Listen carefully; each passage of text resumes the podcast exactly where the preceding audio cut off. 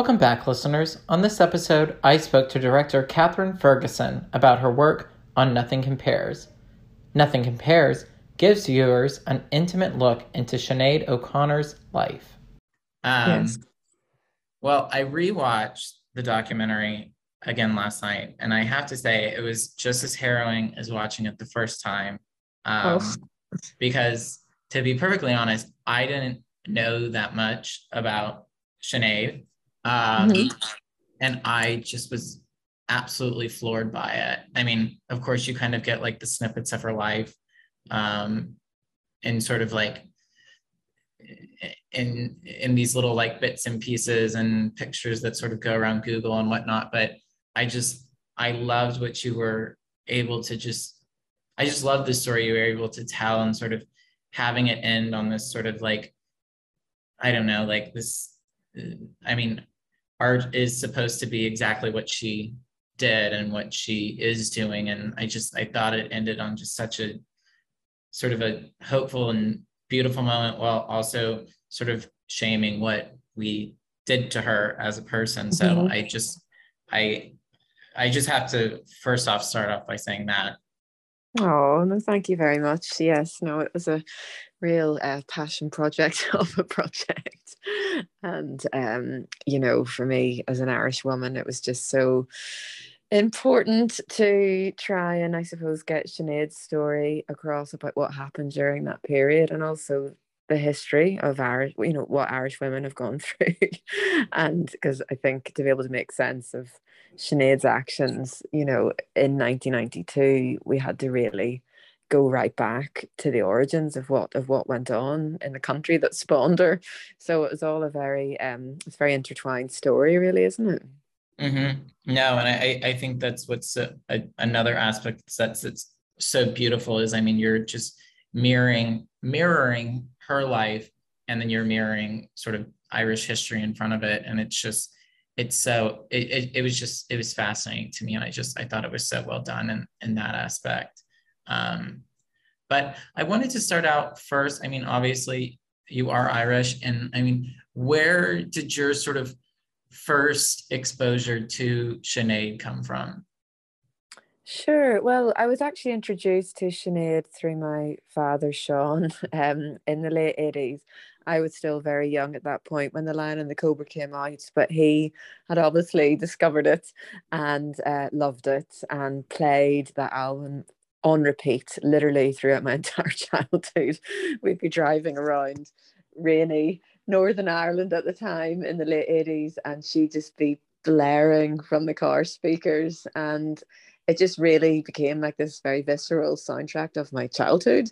And then it wasn't until the early 90s when I was a young, very young teenager that um, I really discovered her on my own uh, my as as did my friends. You know, I think we were young Irish girls in the early '90s, and we were finally able to really like see her and see how she looked and what she said, and we loved how bold she was and um, how anti-establishment she was. She was a perfect uh, tonic for us, you know, young women growing up um, in Ireland, which was still a pretty depressing place, to be honest. Uh, you know, well, you know, we had the troubles still, you know, rumbling on in the north, and the church was still very influential in the south. So it wasn't a great place to be a young woman. And I think just discovering someone like Sinead was, was a really critical moment for so many of us. But unfortunately, uh, for myself and my friends, we felt as soon as we kind of found her and she became this like musical goddess for us to, you know, to look up to, was really very soon before the um, backlash against her began. So we kind of found her loved her and then witnessed this absolutely horrendous takedown of this amazing you know woman from our island. And it just made i think just the experience of that during these very formative years it just had a huge dent. It created a huge dent sorry on me you know as like a young teenager. And um so really that's where all of this began. I i mean i mean nothing compares you know our film really it, it made such it had such an effect on me at that point that really the the seeds were sown to actually create the project that we have. Mm-hmm.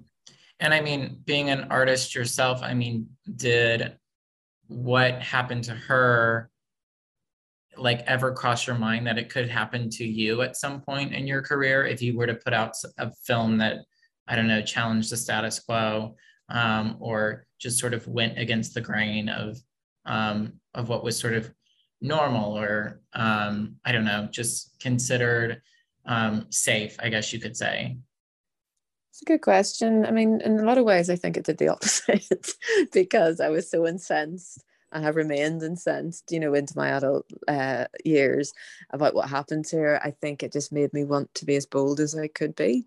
Uh, and of course, I've not always managed to do that, but particularly even when I got to make this film, I wanted to do it uh, completely um, un, you know, in, in an untethered way. I wanted to be able to properly go for it 100%. And I felt to be able to make a film that did her even 1% justice, uh, you know, I needed to, to do it in that particular way. But I think her boldness has always inspired me hugely. Um, it's just taken me a while maybe to be able to express it fully. Mm-hmm. No, absolutely. And I mean, that sort of was going to guide into my next question. I mean, the doc about her is, I mean, like the doc that you created is a bit like Sinead in terms of it's questioning all of these different things in terms of, I mean, just Christianity in general, women's rights, um, the media. I mean, I mean, how was it sort of just not reliving, but just sort of rehashing some of the these issues that you had obviously faced and um, had seen growing up? It actually felt very empowering because, uh, you know, as a filmmaker, and obviously this is my first feature doc, but as a short form uh, doc maker, you know, I was starting to explore, you know, similar themes um, over the last 10 years. So being able to actually really deep dive into my own history as an Irish woman and to really look at what's going on in my own country. Um, just felt very liberating actually and very cathartic.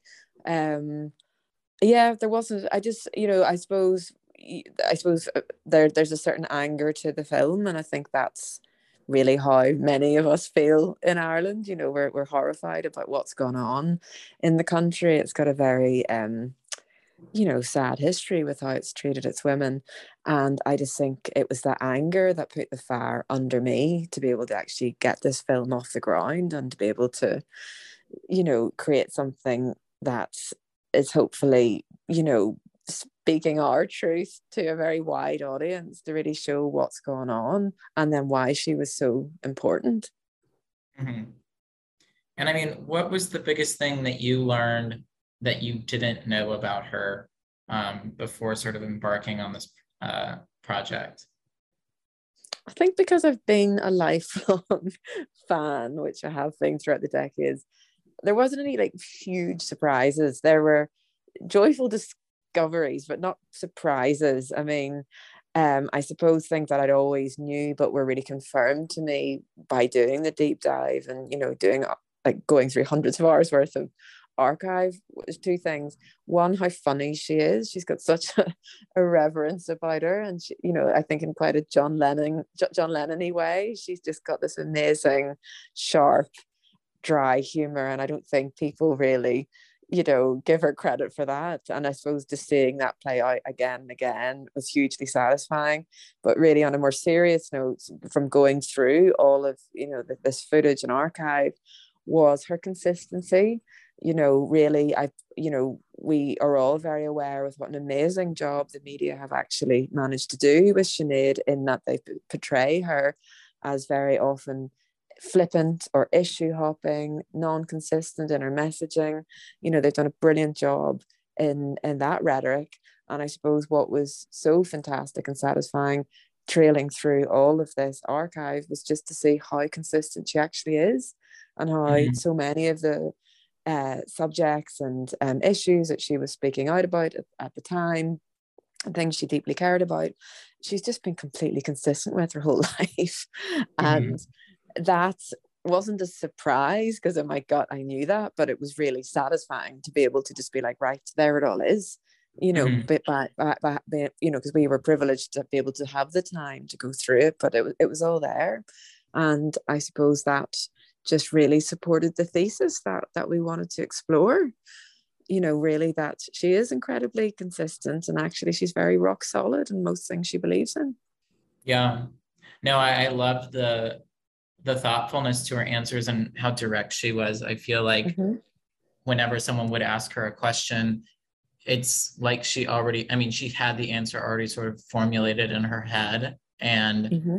she i mean she never she never missed the mark in terms of like there wasn't like a stutter in her speech i mean she was just she was so right on and i just i thought that was so interesting because for her being so young i mean i can only mm-hmm. m- imagine myself at 21 years old going up on a late night show and then being asked about something either like as dumb as like why did you shave your head or like or mm-hmm. like something in regards to um, women's rights and she's just she's so headstrong in what she believes and she's just like you said she's so sort of constant and consistent. I just i found that to be on top of just getting to learn sort of about all of the different songs and how it sort of related to the irish history and her own history. It just it it was it was really a, a, a nice sort of bite to the film that I, I really appreciated no, that's that's great to hear. Yeah, I mean, she was amazingly articulate. I mean, she, yeah, for a twenty-year-old, twenty-one-year-old, I didn't know my arse from my elbow at that point. So I'm amazed that she is so able to, you know, articulate and you know hold her own with you know these quite heady subjects. You know, at that age, I mean, it's it's quite astonishing when you see it. Mm-hmm. And I mean, what do you hope that audiences take away from the documentary? And then what do you hope um, that you took away from the documentary? Obviously now being a bit removed from it. Obviously it's still um, getting eyeballs on it but i mean mm-hmm. what do you what do you take away from it ultimately? Um well uh just uh, yeah, what i take away from it is i'm just Uh, honestly pinching myself that it's being received in the way that it is and that it seems to be having a very positive impact on people that see it. You know certainly audiences are rightfully furious when they leave a screening but so many people have come up and said how inspired they are. And i'm really delighted that we've managed to create a project about this amazing icon that you know cuts deep because it's a as you mentioned it's a harrowing watch to see what she's gone through. But when you actually see what an amazing survivor she is despite everything she's gone through it seems to be hugely inspiring and also beyond that what's been so exciting you know when we've been screening this film all around the world is, is the amount of um, flashing eyed teenagers i have coming up to me after screenings um, who are just absolutely like they're almost vibrating with excitement you know and galvanized because here we are presenting this incredible bold representation um you know of this amazing woman who uh you know didn't falter and stood by everything she believed in and is still making incredible music and is having the career that she wanted not the one that you know uh, i suppose um you know the the the masses expect expected for. And i just think she's a real example of a bold female survivor. And I think that's very exciting, particularly for young women to see. Mm-hmm. And why did you choose to end on the song and the performance that you did? Yeah, thank you for hearing me. Well, I, have always just really loved Thank You for Hearing Me. It, to me, it's like a hymn. But what I particularly love about it is that it starts off uh, like a love song. Um, and, you know, if you sit with it to the end, there's another massive Sinead style boot in the face in the final few lines of it. And I just feel like it just sums up everything about her, you know, that paradox and, you know, just, you know, she's able to thank people and, uh, you know, be gracious, but then there's a huge stab in the heart at the very end of the, of the track. And I just think it just epitomizes why we love Sinead. Mm-hmm. And what would you say are the top three most essential Sinead songs in your mind? It's a good question.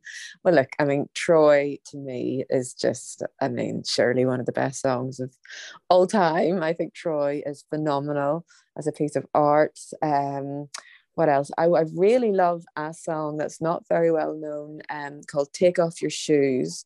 And it's very, it's, it's worth reading interviews with Sinead about that song.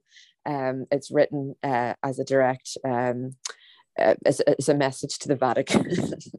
and I think it came out in 2013. It's astounding. And it, to me, it's like equally as powerful as Troy. So it's really worth a listen. It's a fabulous song from her 2013 album.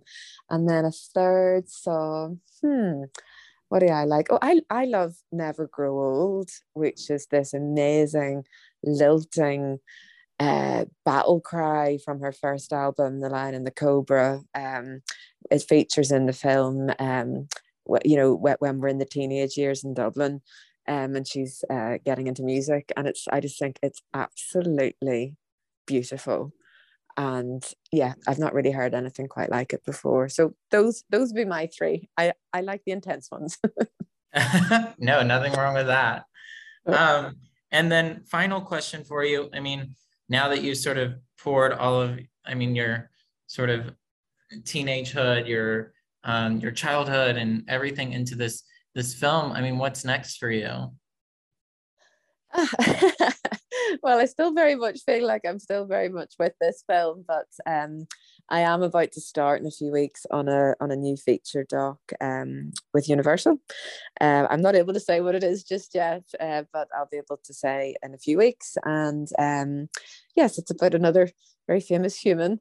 And uh, meanwhile, I'm developing my next passion project, which I'm sure will probably take at, least another four years to get up and running, like this one did. Um, and it's very much uh, looking at Ireland again. So um, those are two projects that I'm that I'm embroiled in at the minute.